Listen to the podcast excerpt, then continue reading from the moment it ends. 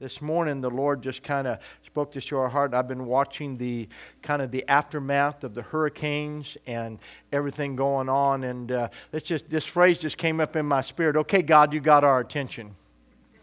Amen? I mean, everything happened in the world. We, our nation should be saying, okay, you have our attention. And uh, I think about it like this. When God tries to get the attention of His people or of humanity, it's because He wants to bring revival into the earth. He wants to bring an awakening and, and a calling back to Himself. And so uh, I just kind of wrote this out this morning and worked on it all most of the day today. And uh, But just, oh God, you have our attention and the road to revival. So look at the cover of your outline. The Scriptures reveal that God is always trying to get the attention of humanity. As you read through the Old Testament all the way through the New Testament, God is trying to get people's attention. How many would agree? Trying to get our attention, to awaken them to righteousness. He's seeking to save His creation and not destroy it. His goal is always to bring us to repentance and to call us to return to Him. Father, I thank You in these next few moments, Lord, that You allow us to hear with clarity, with our ears, to see with clarity, with our eyes, and to receive in our hearts the truth of Your Word. Father, let Your Word be planted within us. Let us do what only it can do. Let it change us and transform us and conform us to the image of Your Son, Jesus Christ. We pray in His name. And everybody said, Amen. Amen. Praise the Lord. So we must always be aware that God is always working on two levels. Right now, God's working on two levels. He's doing two things. Even in this room, God is going to be speaking to your heart individually, but He's also working amongst us corporately. Amen? So God is always working on two levels. He's working individually in our lives, and many times that's what we get caught up in. We just think about the individual aspect with God, but we forget that He is also a corporate God. And so when He does things, that's why we're always excited. Tim and Eve and, and Pastor Sue and I, we were at the minister's retreat. And so there we are. We, God's been speaking to us, and we're going through things here at the church, and we're seeking God for direction and purpose and how to keep moving forward and, and, and lead our church. And then we go to this minister's conference, and this pastor comes from Springfield, Missouri, and he's preaching. And everything he's preaching is right in line with what we're doing. And we're looking at each other going, man, this is confirmation. So wait a minute. We're going, wait a minute. God's not only speaking to us individually, but He has a, a corporate and a unified ver- voice in the earth. Would you agree? So we have to remember that, that God works on those two levels. He is at work in the heart of life of every individual, and He's working corporately with people groups, nations, and His church. We must never forget, and understand this, never forget that. We must never forget that the heart of God is always to forgive and to restore. The first time I heard that statement was my pastor. We were three weeks in to our first senior pastorate. We had just moved from Burney. We'd been on staff there in Burney for two years, and then we moved to Beaver, California, and it's, it, it's August of nineteen eighty-three, and we're, we're, we're, we're still unpacking. It's three weeks. We just got there. We got voted in. We're unpacking, getting settled, and I'm in this little, this little cubicle of an office that they had at the church there, and I'm trying to put a few books away and stuff, kind of organize stuff. And this guy walks in and he goes, one of the guys that go to church, he goes, I just thought you should know I've been having an affair with one of the elders' wives. I said, that's awesome. I'm not even unpacked yet. This is glorious. Amen. So he goes, I'm, what? And so uh, I call up Brother Hood, my pastor. I said, Brother Hood, what do I do? And he goes, well, son, he says, this is what you do. He says, you cannot take sides. There's no right and there's no wrong in this. There's just the truth. And you're not allowed to take sides. He says you have to understand you might lose one or both of these families in all likelihood. But he says your position is this. The heart of God is always to forgive and to restore. And as a pastor, he said you're always to lead people to the forgiveness and the restoration of God. He spoke that, that truth into my life in nineteen eighty-three, and we've tried to, that's my job, is to help you and to lead you into the forgiveness and the restoration of God. If you're breathing, you are not too far gone.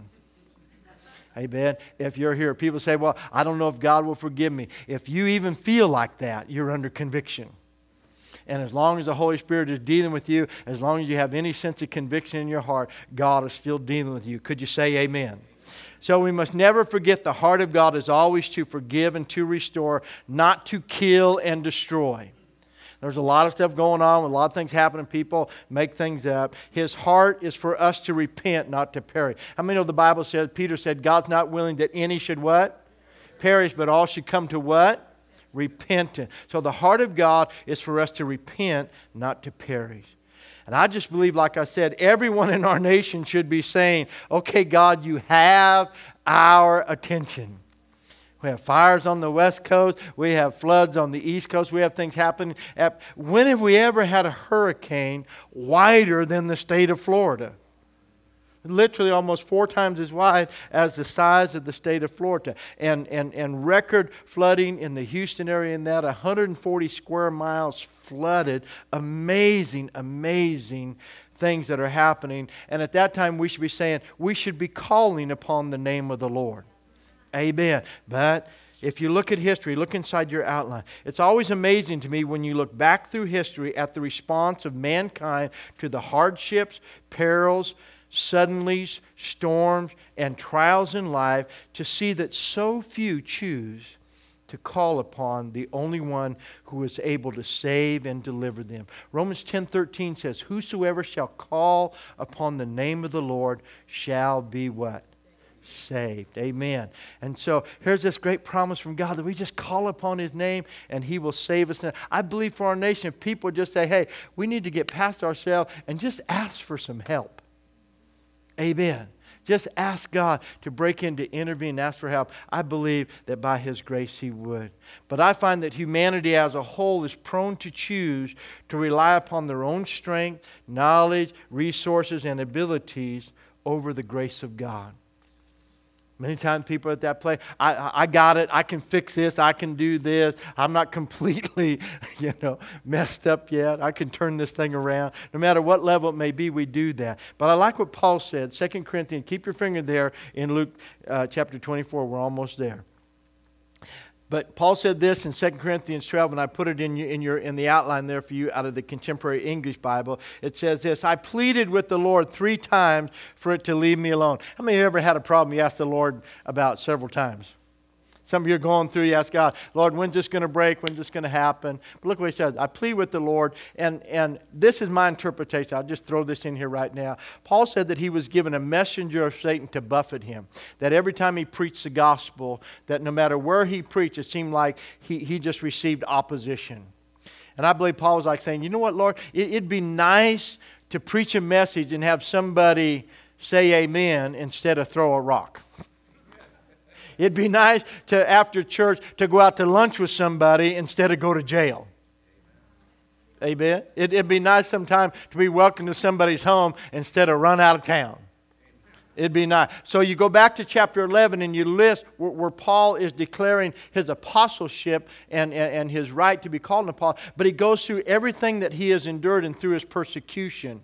And you look at all the times that he was beaten, that he was, he, he was beaten with rods, he was whipped with thirty-nine. Three times he was whipped with lashes, thirty-nine stripes.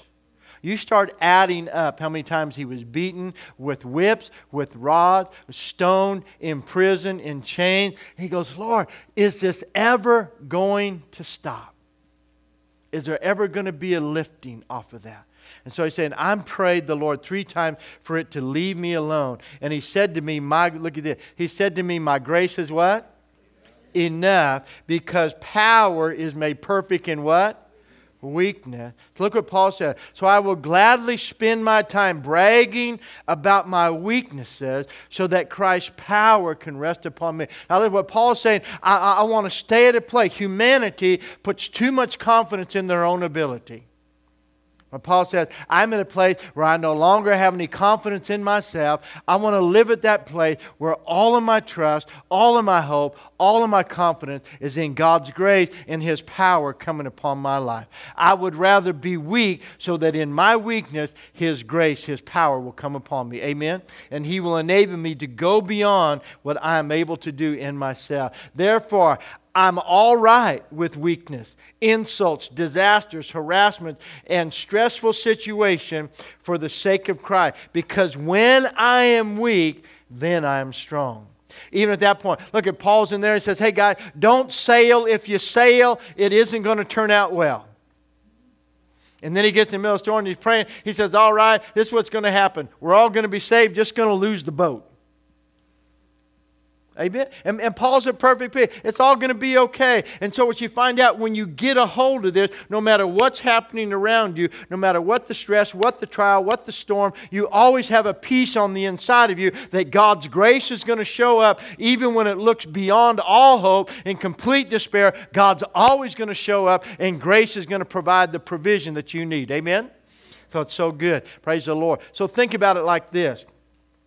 In this area, let's just go back up just a little bit. God's grace is His power released on our behalf to deliver us and save us from what we cannot save ourselves from. That's what grace is. Grace is God's power released on your behalf, on my behalf, to save us and deliver us from what we cannot save and deliver ourselves from. How many know the Bible says we are saved by grace through faith, not of ourselves? It is the gift of God. Amen. Ephesians two. It's God's gift to us. We can do nothing about our sins. We can't fix our sins. And people that are trying to fix themselves and get right, we cannot do it in ourselves. You need power beyond your own ability to do it. That's God's grace. My friend Walkie Walker, back at that same time in the stretching our lives, he made this statement. The definition, I don't know where he got it from, but I've held on to it. It's the best definition of grace that I've ever heard. One statement. It's the power of Christ at the point of our need. What is God's grace? It's the power of Christ at the point of your need. That's what Paul's saying. Whenever I come up against a need, whenever I come up against a weakness, a deficiency, a lack in my life, I'm confident of this one thing. God's grace is going to show up on my behalf. God's power at the point of my need will be available. Amen? Now, I'm saying all that as a lead into this. Now go with me to Luke chapter twenty-four, and we're going to start at verse thirteen. We'll read through this, and then we'll come back and look at a few parts of it. Praise the Lord. Now, behold, two men were traveling that same day to the village called Emmaus, which is about seven miles from Jerusalem. And they talked together of all these things which had happened. So it was while they conversed and reasoned that Jesus Himself drew near and went to them. But their eyes were restrained so that they did not know Him. Or there's the Lord walking with them, but they don't recognize Him. And verse seventeen, I love this. And He said to them, what kind of conversation is this that you have with one another as you walk and are sad? Then one, whose name was Cleopas, said and answered and said to Him, are you the only stranger in Jerusalem? And have you not known the things which happened there these days, in these days? And He said to them, what things? And they said to Him, the things concerning Jesus of Nazareth, who was a prophet, mighty in deed and word before God and all the people, and how the chief priests and our rulers delivered Him to be condemned to death and crucified Him. But we're going... But but we were hoping that it was He who was going to redeem Israel. Indeed, besides all this, today is the third day since these things happened. Yes, and certain women of our company who arrived at the tomb early astonished us. When they did not find His body, they came saying that he had also that, that they had also seen a vision of angels who said He was alive. And certain of those who were with us went to the tomb and found it just as the women had said, and did not see Him. Then He said to them, O foolish ones, and slow of heart to believe in all that the prophets have spoken. Ought not the Christ to have suffered these things and to enter into His glory? And beginning at Moses and all the prophets, He expounded them in all the scriptures the things concerning Himself. Then they drew near to the village where they were going, and He indicated that He would have gone further. But they constrained Him, saying, abide with us, it is towards evening, and the day is far spent. And He went in to stay with them. Now it came to pass, as He sat at the table with them, He took bread, and blessed, and broke it, and gave it to them. Then their eyes were opened, and they knew Him, and He vanished from their sight. And they said to one another, did not our heart burn within us, while He talked with us on the road, and while He opened the Scriptures to us? Wow. What an amazing experience. Amen? Now, go back up and look at this with me. They said to one another, look in your outline, Weren't our hearts on fire when He spoke to us along the road, when He explained the Scriptures to us? See, I believe we live in a world that's in need of C P R right now. What's C P R? My definition of C P R is right there. Calling people to repentance. Amen. We're in a nation that needs to repent. We have a lot to repent of. Amen? We need more than mouth-to-mouth and a few chest pumps. Amen. We need to be called to repentance. Praise the Lord. And that's really what the gospel is all about. The gospel is about calling people to repentance, to turn away from the direction, to change directions. I tell you right now, if our nation does not repent, if we stay in the direction we are going, we will not be a nation for long. You cannot go down this path as a nation and exist. It is impossible to do that. And so we need a call to repentance. That's what the gospel does. Jesus came preaching the gospel of repentance, not acceptance, repentance. Amen. And so we have to have that call to repentance. But the call has to come through you and through me. But we've been taught so much tolerance, so, so much be niceness, so much of this, that we're afraid to call people to repent. Jesus just said it like this: unless you repent, you will perish. Unless you change the direction and the course. It's not bad. We tell people if somebody's getting ready to drive off a cliff, we go, hey, repent. Change your direction or you're headed for a dive. Amen? And so people wouldn't get mad at you for saving their life from going off a cliff. Why should we care about people and why should we be afraid of people getting mad? We're just trying to keep people from falling into hell. Amen? From going into eternity condemned and separated from God. Think about it. These two people, men, were met by Jesus on the road to Emmaus. And their conversation intrigued the Lord as He heard them speaking, because they had no clue what was going on. And they're talking about the events surrounding His crucifixion and resurrection. They're bantering back and forth about all they had heard, all that had transpired, what they thought, how they thought they had it figured out, how it was all going to work out. How many know everybody figures, has all has an opinion on how God's going to do everything? And then we argue about our opinions, and God said, I ain't doing none of that stuff. Amen. And I like this. The New Living Translation said, and He asked them, why are you discussing so intently? What are you discussing so intently as you walk along? And then it says, they stopped short, sadness written across their faces. Because all that they thought and hoped was going to happen didn't turn out the way they thought it would turn out. And many times that's what happens in our walk with God. We think God's going to do something a certain way, and then we get discouraged. Think about it. Then one of them, Cleopas, replied, you must be the only person in Jerusalem who hasn't heard about the things that have happened there the last few days. Sometimes people have that thought. Hey, God, are you the only one who doesn't know what's happened? Amen. And we can feel that way at times. God, do you know what's going on down here? Look at the flood. We got this stuff in Florida. Look at the stuff, the fire. Look at this. Look at that. Look what's happening here. All this stuff going on. Amen. But that's the way we respond until we allow the Holy Spirit to open the Scriptures to us. Until we do that, we will be confused about the happenings of our day and our time. Listen, guys, with everything going on all around us, you need to ask the Holy Spirit to open the Word of God to you so that we can see with clarity. In the last days, there are so many things happening. People come up with so many opinions and so many things happen. You need to have perfect clarity. The only one who can do that is the Holy Spirit. Amen? But, everybody say but. But when He reveals Himself to us and opens the Scripture, then we too have burning hearts for the Lord and His work. See, something happens. We, we get all kinds of stuff. We get all discouraged, everything else. But something happens when the Word comes alive to us. It changes. And it creates that burning on the inside of it. This book becomes a living Word. And it's life. And it gets infused into us. And we just have to share that truth and that goodness with somebody else. Hear me this evening. There are multitudes around us that are yearning for something that will put a vibrancy in their souls. We live in a world that is discouraged right now. People around. There are people trying everything. I, I got so I was so frustrated the other day, and, and I have this little girl that is a, a she's the daughter of a, of a dear friend of ours, and uh, she is posting on Facebook that she has had insomnia for the last several days. Just hadn't been able to sleep.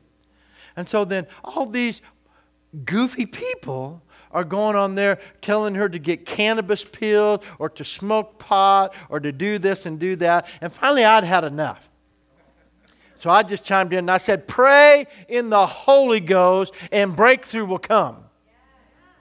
Because she's born in the church, raised up church, she's filled with the Holy Ghost. But I'm, I'm now she's contemplating. Instead of going to my answer and calling upon the name of the Lord, she considered. And, then she goes, and one guy says, I'm your hippie friend next door. I have all that stuff they're talking about. Just let me know and I'll bring it all over. So here we are going for substitute, going to do all that just to try to get some sleep. I said, number one thing, it, it's a given. Try to pray. You're out. Could I get amen? You get, I'm getting up early this morning. I'm going to pray. I'm getting up at four thirty, so I get my hour in. I'm getting up an hour. I'm a praying an hour. You go kneel down at your couch, your prayer place. Next thing you know, you're slobbering on your couch. You're, oh, Lord, I love you. Glory to God. Prayer is the quickest antidote for insomnia. Amen. I said, pray in the Holy Ghost. Your breakthrough will come. But I'm telling you, there are multitudes yearning for true vibrancy in their soul. They're hungry to come alive, to be born again. Multitudes all around. We're living in a world that is in despair, that is facing turmoil and confusion and everything around us, and they just need somebody to tell them they can call upon the name of the Lord. Come on, okay, God, you have our attention. Come on, this is the road to revival. People are looking for answer. There is only one answer. Jesus said, I am the way, the truth, and the life. What a greater hour than today to speak about the way, the truth, and the life. Amen? But we have to have hearts that are set on fire, or else we're just going to be running around talking about the events of the day. We're like the road, men on the road to Emmaus. We're caught, oh, look at all this going on, all this happening, and da da da da da da, and we don't even recognize the answers walking with us. Yes. We're doing all right. So people are ready to be born again. They just need someone with a heart of fire to tell them. Look at the next page of your outline. When we allow the Holy Spirit to do His work in our heart, it opens our lives up to the more pervasive and overwhelming influence of the work of God in our lives. Come on, the Holy Spirit will become an overwhelming influence in our lives if we'll just get a little more open with Him. Amen. Think about it. Our hearts become infused with a holy love that can engulf an entire body of believers, and it can reach out and impact the very fabric of our entire culture. When our hearts are set on fire and they begin to burn with the truth of God's Word, something overcomes us, and we just begin loving people in a greater way, in a greater measure, and in a different light than we did before. And, and, and we're not wanting to be caught up in all the minutiae of everything that's happened around us and the confusion of the day. We just want to find somebody that we could share this amazing love with. Amen? God's love, God's forgiveness, and God's restoration. But hear me this morning. It will not come without preparation. God doesn't move. Revival doesn't come. It doesn't come without preparation. And that all that was just kind of introduction to get us to this point tonight. And so on Tuesday night in our prayer time and even moving forward into next year, we're going to be restructuring this time on Tuesday night. It is so important that we pray. And so we're seeking the Lord for guidance and direction on really how to change our Tuesday night into more of an aggressive prayer time and doing that because prayer is so important. Prayer is the preparation and prayer paves the way. Go with me to Luke chapter three.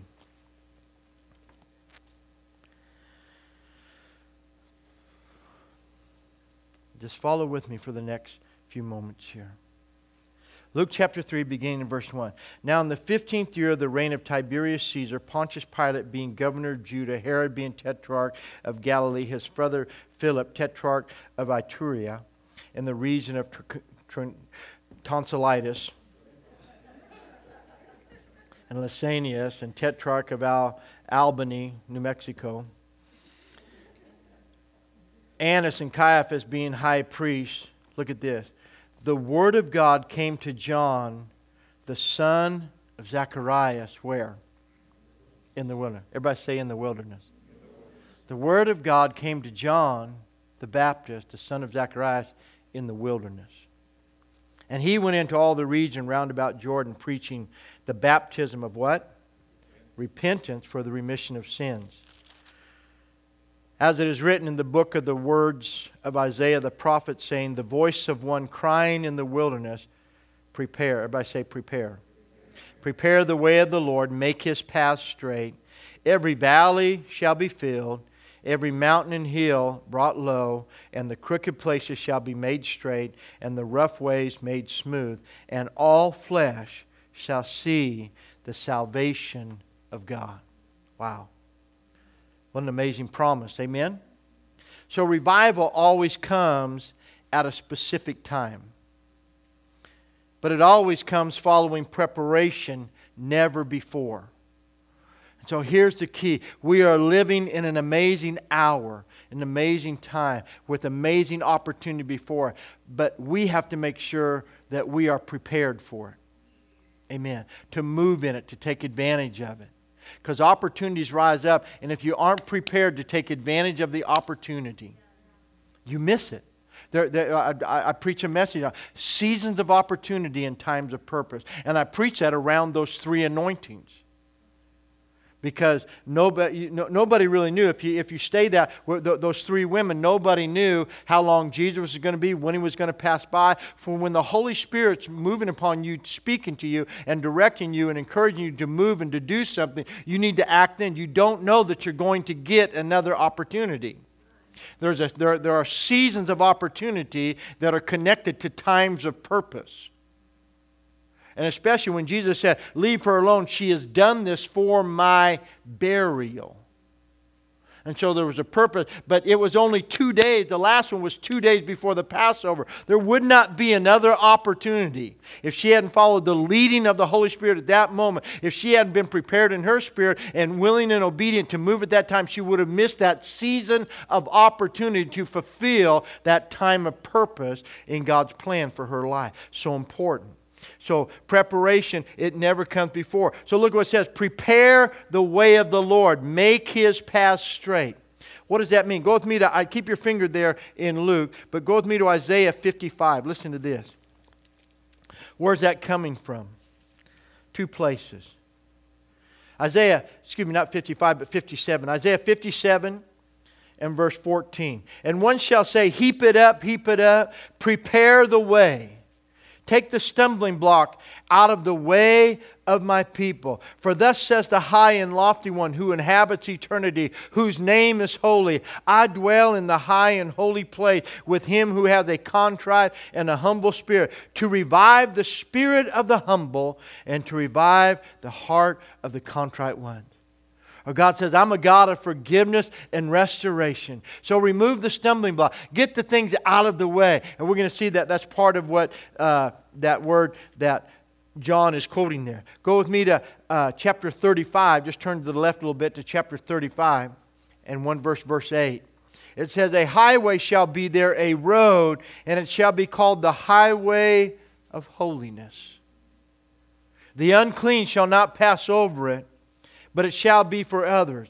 Whoever walks the road, although a fool, shall not go astray. I like that. Because you know what? You don't have to get it perfect to be right. Amen. I can be, as long as my heart is right, as long as I'm seeking God with all my heart and doing my best to follow after peace and holiness with God, I can mess up every now and then. I can make some foolish mistake, but I'm going to be all right. Amen? I like that. Praise the Lord. So watch this. So what are the conditions that are met? What does it mean to repair the way of the Lord, to make His path straight? There are conditions to be met. Look at what John said. The valleys of defeat must be filled to reach a life of victory and power. We have to fill some valleys up. Amen? valleys of defeat in our life. People get discouraged, and Sean did a great job Sunday morning preaching on that, going through different things. And and and the, the if you don't have the devotional, that devotional of that pastor that is there, and he's arrested, and he's set before the firing squad, and then he's he, he's he's passed over when they count him off, and then he's taken back to the prison cell, and then instead of being discouraged by being in prison and almost being shot by the firing squad, he he starts preaching the gospel, and eight people get saved. But those are eight people that if he hadn't gotten into that prison, they would not have been saved. So the Lord had to take him where he didn't want to go. Nobody would have signed up, hey, I need somebody to go to prison and maybe get shot in a firing squad. I got eight people there and need to get saved. How you been? And then if you said in the next breath, hey, we need some volunteers in children's nursery. How many know you could fill your children's nursery up right there? Jail, firing squad, work with kids. Kids? Amen. Some people act like working with kids like being put for a firing squad. But you'll survive. Amen. Speaking of that, we could use some more volunteers in there. So sign up and help out in that area. Praise the Lord. Amen. So, but the valleys of defeat. So we go through defeat, we get discouraged. That needs to be built up. Prepare the way of the Lord. You can prepare the way in your heart before you ever prepare it for somebody else. Valleys, things you've been through, discouragement, disappointment. Those have to be filled up to a life of victory and power. Secondly, mountains of unbelief must be leveled to a life of faith and trust. Mountains of unbelief. Unbelief attacks us in so many different ways. And, and you have to learn how to level those mountains of unbelief to where the only thing that we walk by faith and we speak by faith and we declare the Word of God. We gave you the threefold cord of power. The, the Word of God, the name of Jesus, and the authority of our confession. Amen? So we have that. We have to walk in that and live by that. And then crooked paths must be straightened to a life of truth and honesty. Amen. I mean, no Christians shouldn't be liars. Amen. We should just have honesty in our life and truth and operate in, in righteousness and purity before God. That takes some work in our lives in getting through things. And then rough ways must be smooth to lead a life of peace and kindness. And so there's a preparation. All this, it just doesn't happen overnight. And so a lot of times in our prayer time, we come in and, and we just don't want to spend that time in the preparation that it takes. But, but if we'll give ourselves to it, then God can do that preparing work. And then we can go out and we can see revival begin to flow. The revol- results are, as we read in verse six, that salvation is preached. The results are revival and salvation. In verse sixteen, John begins on, and then He's going to come on, and He's also going to baptize us with the Holy Ghost and with power. Thank God we don't get, get saved, but we get power to live this life as well. Amen? So God gives us that. So let me just say this, and, uh, and we're going to take a few moments and pray tonight. The only way to prepare is to pray. We're not going to get prepared outside of that. We have to pray. Pray and spending time in His presence. Prepare yourself by prayer and spending time in His presence and in His Word. How many know, how many know when you're praying, you're talking to God? How many know when you're in this Word, God's talking to you? So it has to be a two-way conversation. I'll never forget, Sharon McIntosh, uh, a dear friend of ours, ta- taught a class on personal devotion in Bible school when I was going to Bible school. And he says, anytime you go into your prayer closet, take a notepaper with you. And expect God to answer you. Expect God to talk to you in your prayer time. So after you pray, shut up. And let Him speak. Okay, Lord, what do you want to say? And you'll find that He'll speak to you. In the meantime, you just begin to open the Word, and the Word of God will speak. Mercy Me wrote that song, Word of God Speak. Let it fall down like rain. Amen. So just say, come, Word of God, speak into my heart. Father, speak. Tell me. Answer. And you listen. And you'll hear the Holy Spirit will begin to speak to you. And then write that down. Record that. God's talking to you. And so what am I doing? I'm preparing my heart, and I'm opening my heart up and say, Lord, I, I want you to do that pervasive work. I, I want you to do that, that, that area where you just begin to move in with your overwhelming influence in my life. I, I want my heart to be on fire as you open the Word up to me. Amen?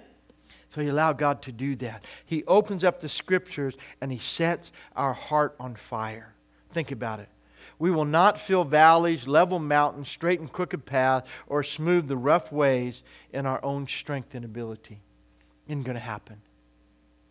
It will take the grace of God and the power of Christ resting upon us. God, I need these valleys filled, these mountains brought low, straighten the crooked places, smooth over the rough place. There's no way I can do it. So, Father, I thank you. I'm drawing upon your grace right now. And in prayer and in the word, that infusion of God's power begins to flow into our life. And then think about this. The word of the Lord came to John in the wilderness. I want you to hear this tonight. The place of separation to God. The wilderness is a place where we separate ourselves unto God. The wilderness is not always a place of testing and trial. John wasn't being tested and tried. Well, Jesus went in the wilderness. He was tempted by the devil. And every time we hear the wilderness, we think God is testing. He's trying. He's doing this. You know, it's an ugly place. No. A wilderness, in this case, is a place where you're separated, just you and God.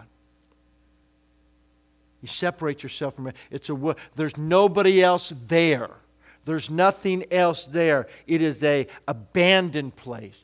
It is an isolated place. Are you listening to me? So John, the word Lord came to John there, the place of separation. It is also the place of isolation from the world and every other voice but God's. Amen. Pastor John Lindell challenged us in that, and I don't know about you, I, I, I got convicted when he said it, because a lot of times, we, today, we are too connected. Amen. We're too connected. Our phones and technology have made us connected. Sometimes most people, first thing they do, they roll out of bed, their phone is their alarm clock. And you get out of bed, first thing you do, you start looking at your phone. First thing you're doing is you're allowing voices to speak into your life. And so he says, you need to have a set place where you go to pray and that you make sure you don't take anything with you except you and your Bible. And just go talk to God. Well, my phone is my Bible. The problem with your phone being your Bible is all the other voices that are in there with your Bible. And so while you're trying to press into God, somebody, sure enough, somebody will text you. You'll get a bleep. Somebody just posts something on your Facebook page. You just got an email. I just don't know why I feel like God isn't close to me anymore. Yeah. Amen. Are we doing all right? So wilderness is the place, and it's not. I love the convenience of technology. I love that I can have my Bible on my iPad, that I take my notes there and doing all that stuff. But something amazing happens when I have a Bible that only has one voice in it. Are you listening to me? One voice. That I isolate myself and say, God, Word of God, speak into my life. Word of God speaking, and I allow God, I get to that place. We all need, you need a wilderness place in your life. I need it in my life. We need it as a church. And even in our times here, we're coming together and saying, God, do your work in our life. Let us separate some things and let us come together in your presence so you can set our hearts on fire. So wilderness is that place of isolation from the world and every other voice except God. God's grace is available in that place of isolation. You come out of that place knowing, man, I have heard from the Lord. I'll never forget. And uh, the first time I experienced it, really personally, powerfully experienced, my first experience with God in this level, was when we were in transition in Burney, California. We had been there almost go- going into our second year. We'd been there like a year and a half. And the whole thing blew up, and we had to resign. And I'm sitting there, I go, God, what do we do? And I had a nineteen sixty-seven Chevy pickup, three-speed on the column. And I, God, I don't know what to do. And I had this little cassette player in there and that. And I had a Dallas Holmes cassette. How many remember Dallas Holmes? And Dallas Holmes wrote a song called Here We Are in Your Presence, Lifting Holy Hands to You. And outside of Burney, I drove up on this hill up above the valley there. And I just got up there and I put that C D on. I'm just worshiping God. So, God, what do I do? And in that moment, I just felt the grace of God flood into that truck, that old truck, sat down in my heart, and I was at rest.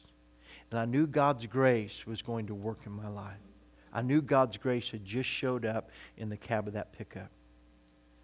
And that was in January of nineteen eighty-three.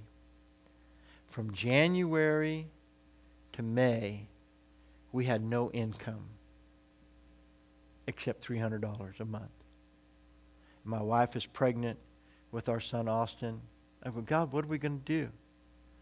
And God miraculously sent provision in and fed us. The people where we were renting a place to live said, hey, you don't have to pay any rent until you find a job.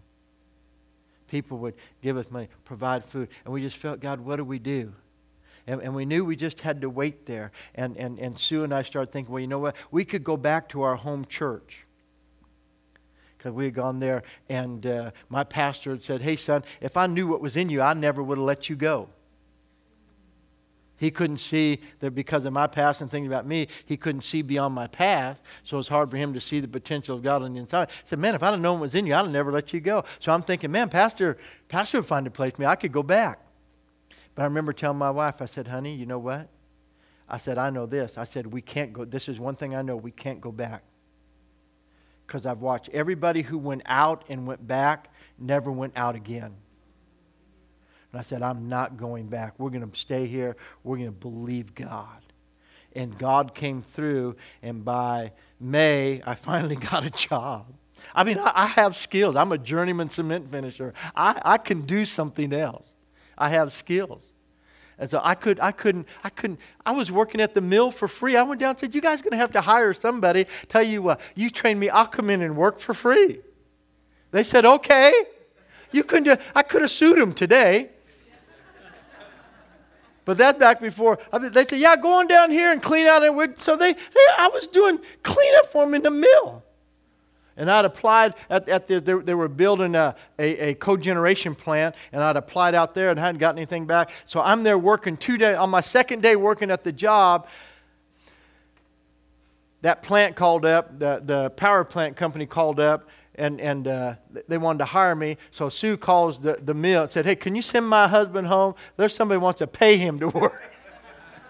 Amen. So, the, so, so they hired me to, to run their foundation crew, and so we got to be uh, job doing that, and that lasted for about six weeks, till we eight weeks, till we answered the call and go to Burney, and I mean to Beaver. But I'm just telling you that there's something about being in that wilderness place, but getting alone, isolating yourself, going to the world. That's not a test or a trial. That place where you isolate yourself with God in prayer, and you prepare the way of your heart.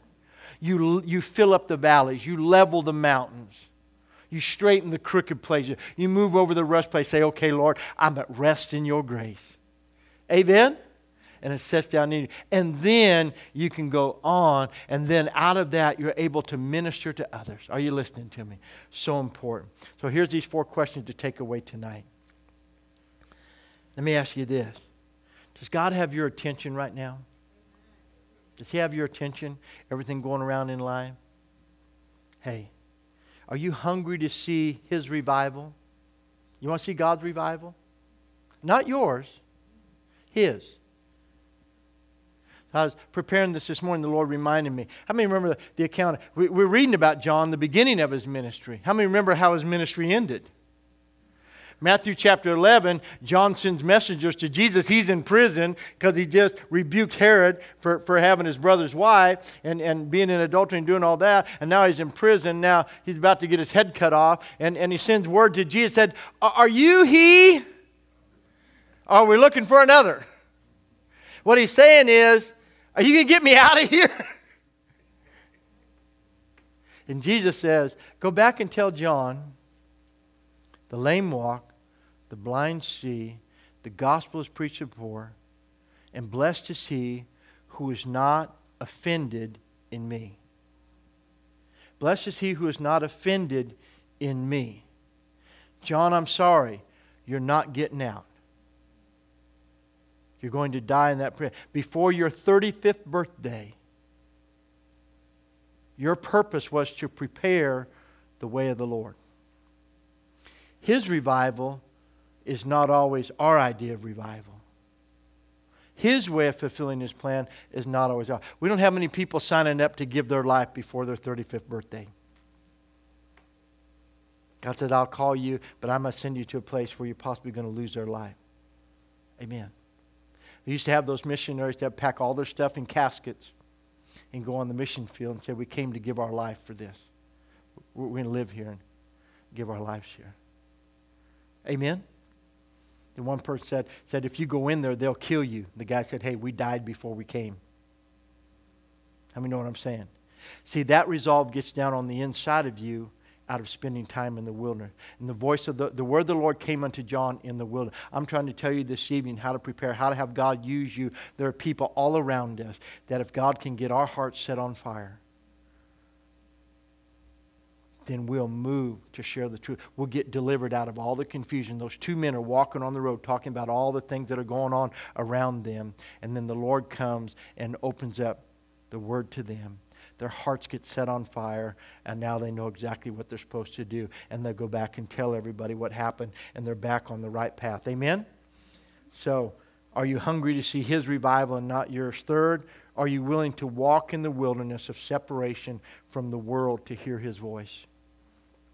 And fourth, are you ready to prepare the way? And I submit to you, if we do those things, revival is on the way. Amen? Bow your head with me tonight. Heavenly Father, I thank You. Would you just stand with me just for a moment?